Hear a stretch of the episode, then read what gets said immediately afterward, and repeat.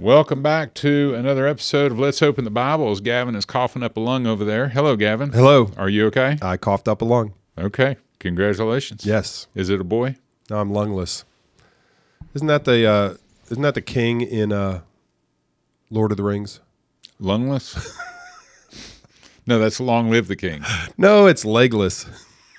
Legless, lungless, long live the king. It's Legolas, I think. I don't even know how you pronounce it. I don't. Legless. I don't think. I don't think. He's Legolas. lungless, lungless and legless. He wasn't a king. I don't think. Either way, Uh, I'm sorry for all of that, listener. Um, we're looking at John six. We just what do you call a cow with no legs? ground beef. Yes. So, listener, we just looked at John 6, verses 10 through uh, 14 as we discussed the uh, miracle of feeding the 5,000. Now, let's look at another miracle. As we look at John 6, uh, we're going to read verses 15 through 21. And uh, Gavin, if you'll lead us in prayer, I will uh, happily read those verses. Heavenly Father, thank you uh, again that we have this opportunity to come and to read your word uh, and to be in awe of you, uh, to be enriched by knowing you a little better. Thank you that the King came, that he was willing to die on the cross for our sins, um, that it was for the joy that set, was set before him, he endured the cross, knowing that uh, accomplishing your will and redeeming for yourself a people wa- was uh, the was the plan established before the foundation of the world to unite all things together in Him, things in heaven and things on earth, all united in Christ. That is a that is a beautiful, perfect plan. It is a divine plan. It is your plan, and I thank you for it, Heavenly Father. May we rejoice as we we read today's text. We love you and thank you in Jesus' name. Amen. Amen.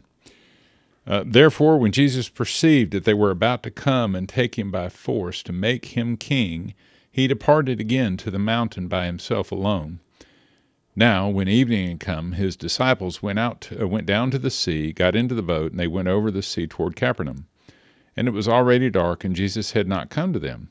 Then the sea arose because a great wind was blowing. So when they had rowed about three or four miles, they saw Jesus walking on the sea and drawing near the boat, and they were afraid. But he said to them, It is I, do not be afraid.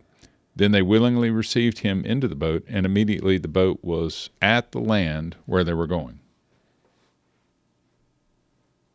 Okay. It's fascinating. Yes. So, the reason why Jesus perceived that they were about to come and take him by force was because they recognized that he is truly the prophet who has come into the world, uh, that being in verse 14. So, the therefore uh, points back to their understanding him as the prophet who was to come. And it wasn't him on a hunch. This is what they were going to do. Right. Okay. So their understanding of the Messiah was a, a worldly ruler, A political a, a ruler. ruler of the secular, the, the the things of the earth, right? And he is that, but he's much more. And he was not going to uh, uh, build his kingdom by oppression or by vote. He he is going to uh, build his kingdom by his death, his burial, his resurrection from the dead. Okay. Yep. and and uh, but the other thing is, so um, I don't know that we want to really get into dispensational premillenn- premillennialism, historic premillennialism, amillennialism, or postmillennialism. We'll just touch on a few things and then we will move on. Um, have you had anybody ask you if this war in Israel is the sign of the end times? Uh, yeah, I mean, I've not really asked me, but yeah, I've had some people, you know, alluding alluding to that. Okay, and it really does matter your eschatological position, how you understand this war in Israel. Right? It could either be very meaningful and impactful, especially if you are a dispensationalist, Sure. right?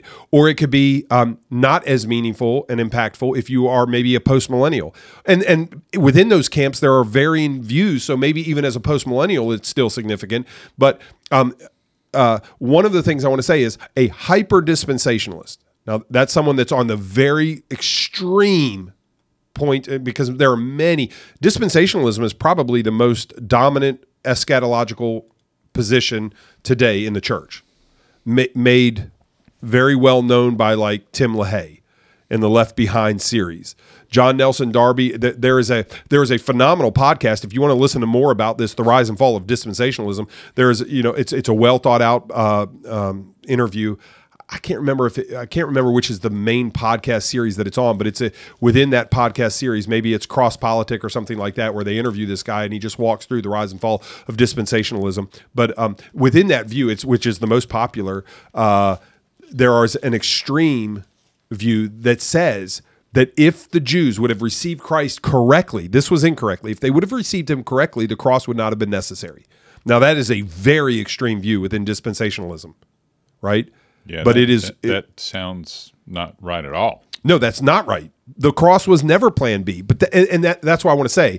So many dispensationalists right now would be screaming, "That's not what I believe. That's not what I." And I, I would say, I know. Within every camp that I just listed of the ah mills, the pre mills, the post mills, and the dispensational pre mills and the historic pre mills, uh, within those camps, there's a wide variety of views. I mean, just really wide variety of views. But an extreme dispensationalist, the the fringe would say that if Jesus would have been received by the Jews correctly, he would not have had to go to the cross. That was they were God's people. A hyper dispensationalist would say all the Old Testament just for the Jews, not applicable to the Gentiles at all. Much of the New Testament, not all of it, but but there's a significant amount of uh, within this camp, this you know kind of more extreme fringe camp would say that it's just for the Jews. But if the Jews would have received Jesus correctly, the cross would not have been necessary. So, just really quickly, dispensationalism is uh, a hermeneutic system for the Bible which breaks history down into discrete epochs. Which um, it considers biblical history as divided by God into dispensations, defined, which are defined periods or ages to which God has allotted distinctive administrative principles. Classic dispensationalism began with John Nelson Darby. It doesn't mean there weren't like some precursors and some allusions to it in other people's views, but the, the it really became codified into a system, uh, a hermeneutical system, a way of understanding eschatology. That was done by John Nelson Darby in the early um, 1820s, 30s, somewhere around there is when he he you know codified that. Um, each age of God's plan is thus administered in a certain way, and humanity is held responsible as a steward during that time and that epoch, that dispensation. So that's how we would define dispensationalism. I only put that as a, a kind of out there to say I do not believe that Jesus was ever to be received as a king in this life, either correctly or incorrectly. The cross was always and and before the foundation of the world, Plan A. There is no Plan B in God's uh, redemptive history. There is no Plan B. It's not as if they got it right the first time; they wouldn't have needed the cross. I do not believe that, not at all, not in any way, shape, or form. And then, and then to go to Israel in dispensationalism, Israel is really, really important, right? Because it's the promised land. The Jews will receive it. 1840 or 1947, when Israel was reestablished, and subsequent years when Israel, you know, won those wars. That's really important in dispensationalism. And I want to say this: I, that's not the view that I hold. So let's just come back to some certain things that we can say about the war that's going on in Israel right now. One, anybody without Christ will perish. So there are absolutely messianic Jews, and we celebrate that. But there are many Jewish people that don't know Christ. And with love and affection, and with no amount of condescending attitude or tone in my voice, I want to say trust in Christ to every single person, Jew and Gentile alike. So if if th- there is a Jewish person in Israel that does not know Christ, I do not think there are two ways to heaven. I think there's only one, which is trusting in Christ Jesus as your only hope in this life and life to come. It's why Romans 9, Paul says that he had unceasing anguish in his heart for his countrymen, his kinsmen in the flesh, because those Hebrew um, relatives, biological relatives, did not know Christ. And without Christ, they die and go to hell. And so he says he would be cut off and accursed for their sake. All right? Two, we need to love all people. And love does not mean that the death penalty is off the table or that there is not something uh, cons- that we would call a just war. But that, and so part of that loving all people may mean justice in the form of capital punishment or death. And yet, all people everywhere we would call to repentance. We are called to love all people with benevolence and beneficence. We are called to love all people with benevolence, goodwill, and beneficence, good actions towards all people everywhere. And yet, sometimes that may. So, I'm not saying that the death penalty or the just war is off the table, but I'm saying that the gospel should be proclaimed to all people everywhere. Are you disagree with any of this? I, I- I'm- okay. No, I'm good with what you've said. Okay, so I just wanted to say that Jesus could not be established as king. Whatever eschatological view that you have, I do not believe that at all. That Jesus was not going to be established as king and the cross was going to be avoided. That's not. That's not. And then two, how do we view the war in Israel? It is tragic. Um, uh, you know, there are horrific things done. As a Christian, we can look at evil and call it evil. We can look at good and call it good. Evil is that which is not of God. Good is that which is of God. Good is always a value laden word relative to God Himself. All right. Anything you want to add to that? Anything? No, I think you know, and somebody was asking me the other day about you know Jewish people, and I said, well, you have believing Jews, Messianic Jews, Right. and non-believing Jews. Right. You you have some Jews that are Jewish by birth, not by faith. You know, and and you you see that even in Catholicism. You you have a lot of people will tell you, well, I'm Catholic. Well, they're they're not Orthodox. They're not practicing. They're just they're Catholic by association. Right. Well, that's in every every faith. Every religion has. and that was my point. Yeah. you have that even in the in the Muslim faith. Right. Sure. Yeah. Well, and and here's the thing uh, that I would say when people say, you know, Abraham was told, "Those who bless you, I will bless, and those who curse you, I will curse." And, and there are people that say, "Listen, unequivocally, we stand behind Israel. We stand with Israel. I mean, no matter what." And I say, "Here's the problem: Jesus would woe to you, Hebrew men, Pharisees, scribes, Sadducees." It wasn't as if just because you claim Abraham as your father, because Jesus says, "Hey, God could raise rocks up." You know, well, Abraham's our father. God could raise rocks up to praise Him, right? You think you're special because you're a descendant of Abraham? No. Before Abraham was, I am, right? So, so again, um, just because you are biologically an Israelite, biologically Jewish, there should be no more or less offense towards you. It should be, do you know Jesus? And then, with love for all people everywhere, we proclaim the glorious gospel that is able to make one wise unto salvation. Because Jesus would say to the Pharisees and scribes, Sadducees, John the Baptizer said, who told you to flee from the wrath to come? Why are you here, you brood of vipers? Those were to Jewish men. So it cannot mean that unequivocally we stand by Israelites or Jewish people. And again, I don't want to add to their uh, any condemnation. There's no hatred there. There's no judgment there. There's just good is defined as of God. Saved is described and defined as not being biologically Israel. That, that, that's as clear as can be in Romans 9, 10, and 11. But those who trust in Christ, those are the children of the promise. Those are the true Israel. For not all of Israel is Israel. The true Israel are those that are trusting in Christ Jesus. Yeah, including those of us who have been grafted in.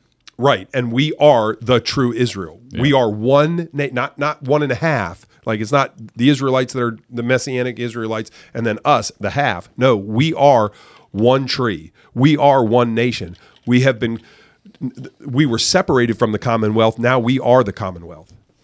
Together with every messianic Jew, everybody that believes. All right. So, I, w- I wouldn't have gone down that that with this, but since you have, Okay. uh, where do you stand on uh, the uh, this country's support or lack of when that happens of Israel? Does it bother you one way or the other when we uh, back Israel or when we don't? so I'm not as concerned with biological Israel. I am concerned that we that that we have lost an anchor on what is right and what is wrong. So we no longer so we have now instead of right and wrong we have subjugated and uh, you know we have the oppressed and the oppressors which is not even well defined. It's not even it's not even accurately defined. So i don't mind saying like listen if there are people that are being oppressed we should stand up against that. I mean the, the minor prophets talk about that but we have defined things in ways that are so unbiblical and we we rally around things that are not of god. And we, and there are people that are so ill-informed illogical because that's one of the things. Even if and i cringe to say this even if you would leave god out of the equation what is going on in college campuses today is absolute stupidity. It's ill-informed misguided stupidity. And people say the most outlandish things. And and here's how i know it because if you press back just a little they fall apart but it's the mob mentality. They get around and they have no idea what they're talking about. They're unreasonable. They're illogical. They're not well thought out. But they have they have taken on this subjective, pluralistic, um, whatever we think is right is right. You know, it's it's like going onto the college campus that that if you you can watch this online where some guy goes on and it's edited, fine. I understand it's edited, but even that anybody would say this on a college campus. If I said I was a woman, am I a woman? Well, sure, you're a woman. If I said I was, you know, this guy's like five eleven. If I said I was six four, could I be six four? And they said, well, I guess. If I said I was Chinese, could I be Chinese? Uh, yeah. I mean, what in the world lunacy is that? Anyways, so you have that type of thinking coupled with, you know, uh, misguided, bad teaching and bad teachers, and you put that together, and it really is foolishness. And and if I may be so crass, it's just stupid.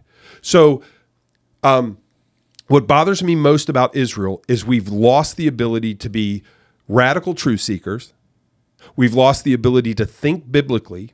We've lost the understanding that good is not a, a relative term uh, it's relative only in that it's relative to God. God is good and defines what is good. What is good is of God.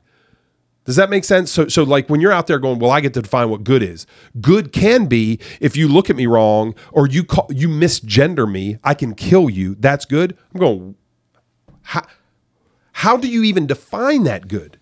Mean, that's not even an ethical system that's ever been discussed before. That's not utilitarianism. That's not deontological ethics. That's not the, the divine command theory. That's nothing that's ever been defined before as a, as a good ethical system. And there are college kids out there today going like, listen, if you misgender me, I can I can stab I can say that I feel unsafe or I can you know attack you.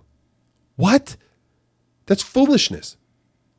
So, again, let me say, what do I think is wrong about what's going on in Israel? It's not necessarily that um, Israel does everything right. It's not necessarily that Israel is um, biological Israel. They are the children of the promise. I don't believe that. Um, you know, not all of Israel is Israel, and that's the distinction made in Romans nine. You don't have to get upset with me; just read it. But what bothers me is that we have no foundation of what right and wrong is in America today. Not not not a an established ethical system, and certainly not thus saith the Lord. And that is my ethical system. The Bible says so, is, is my ethical system. And if someone goes to the radical extreme, well, the Bible says that if you're disobedient to your parents, you should be stoned to death. We can talk about that. I don't mind. we, will we, you know, do I think that's how it should, just so it said, do I think that's what we should do today? No. But I work through that biblically, not just arbitrarily. Didn't you one time have three children and one disobeyed? Well, we have four now, so we cut off toes is what I say. Like, oh, is that what you do? Yeah. If, if, I go, if I ask my kids right now, what do we do when we don't listen? You cut off toes, and then and there, you know, there's a you know feigned gasp, and and then my kids will say, but they grow back, you know. So yeah, yeah. So tell us, explain why that's relevant to the text. Um, because when people get to this text, they say, "Listen, there's some there there's an effort to make Jesus king, and he could have been received." No, no, that's not what this is saying. This is saying that they misunderstood, even in that day, what Jesus was claiming. First of all, he's not claiming to be a king of a small kingdom. He is God among us. He is Emmanuel, God with us. So even their attempts to make him king, they misunderstand what when they call him the prophet, they misunderstand what kind of king he is. His kingdom is not of this world. He has a kingdom that will never end. He has a king. He is king over all of creation, not just even the earth. Not it's not even just of, of Israel. It's not even just of Rome, the Roman Empire. It's not even every single uh, square inch of this planet. He's king of all, and so it's just a really misguided attempt to make him. A, a, they they think they're elevating him when they're actually pulling him down in, condesc- in condescension, and then they misunderstand why he is there He's there not to, to overthrow Rome. He's there to provide a way of escape to for them to to um, what is it? Justification is that you have been set free from the penalty of sin. Sanctification is that you're being set free from the power of sin. Glorification is that you will be set free from the presence of sin. He is accomplishing all of those things at the cross. They don't understand that. He is overthrowing not just Rome, he's overthrowing the, the condemnation of the world. The powers and principalities. Yes, of darkness. Absolutely. Good, good, great, wonderful.